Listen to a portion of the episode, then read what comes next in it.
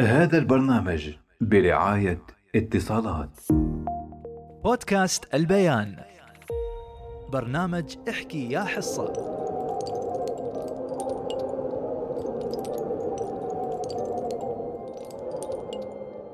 في العاشر من فبراير عام 2022 كان صاحب علم الميقات على موعد مع ميقات رحيله عن الدنيا.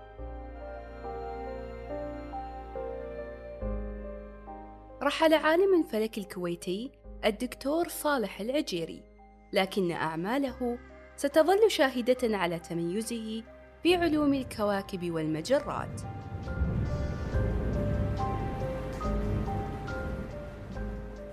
تاركا وراءه الكثير من الأعمال فرسم بعناية خارطة ألمع نجوم السماء وترقب بشغف دورة الهلال.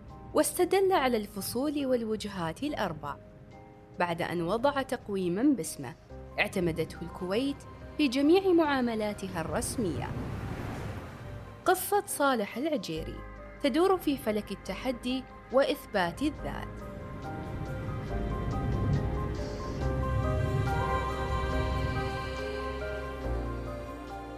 بدأت منذ كان طفلا عندما حول خوفه من الظواهر الطبيعية كالرعد والبرق والمطر في طفولته إلى تحد لمعرفة أسرارها.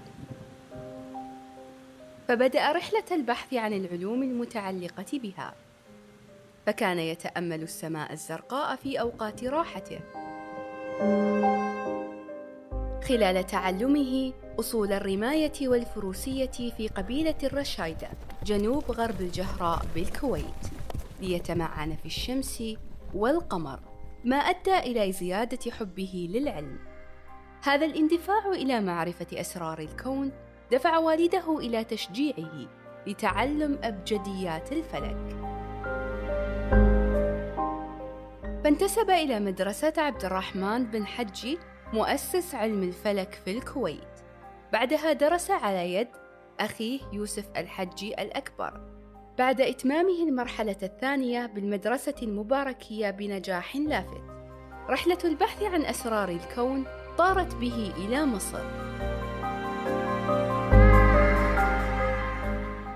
فدرس بجامعة فؤاد الأول بمدرسة الآداب والعلوم في القاهرة.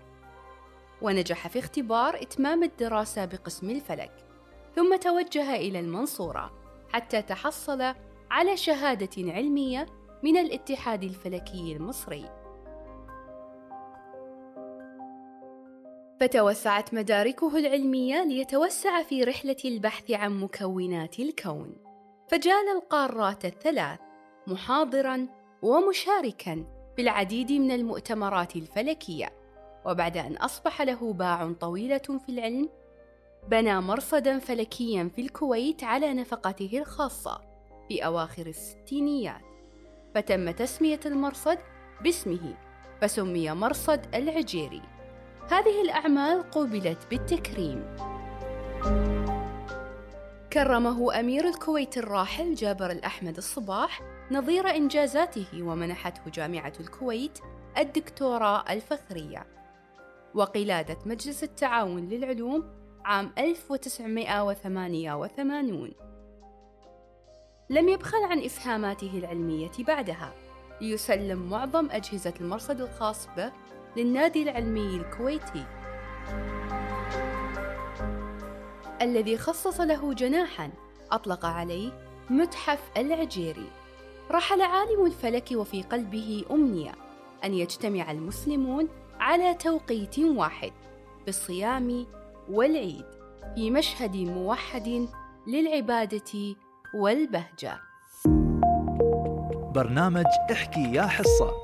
إعداد خالد المحمدي. تقديم حصة بن غويفة. هندسة صوتية حسام حوراني. هذا البرنامج برعاية اتصالات.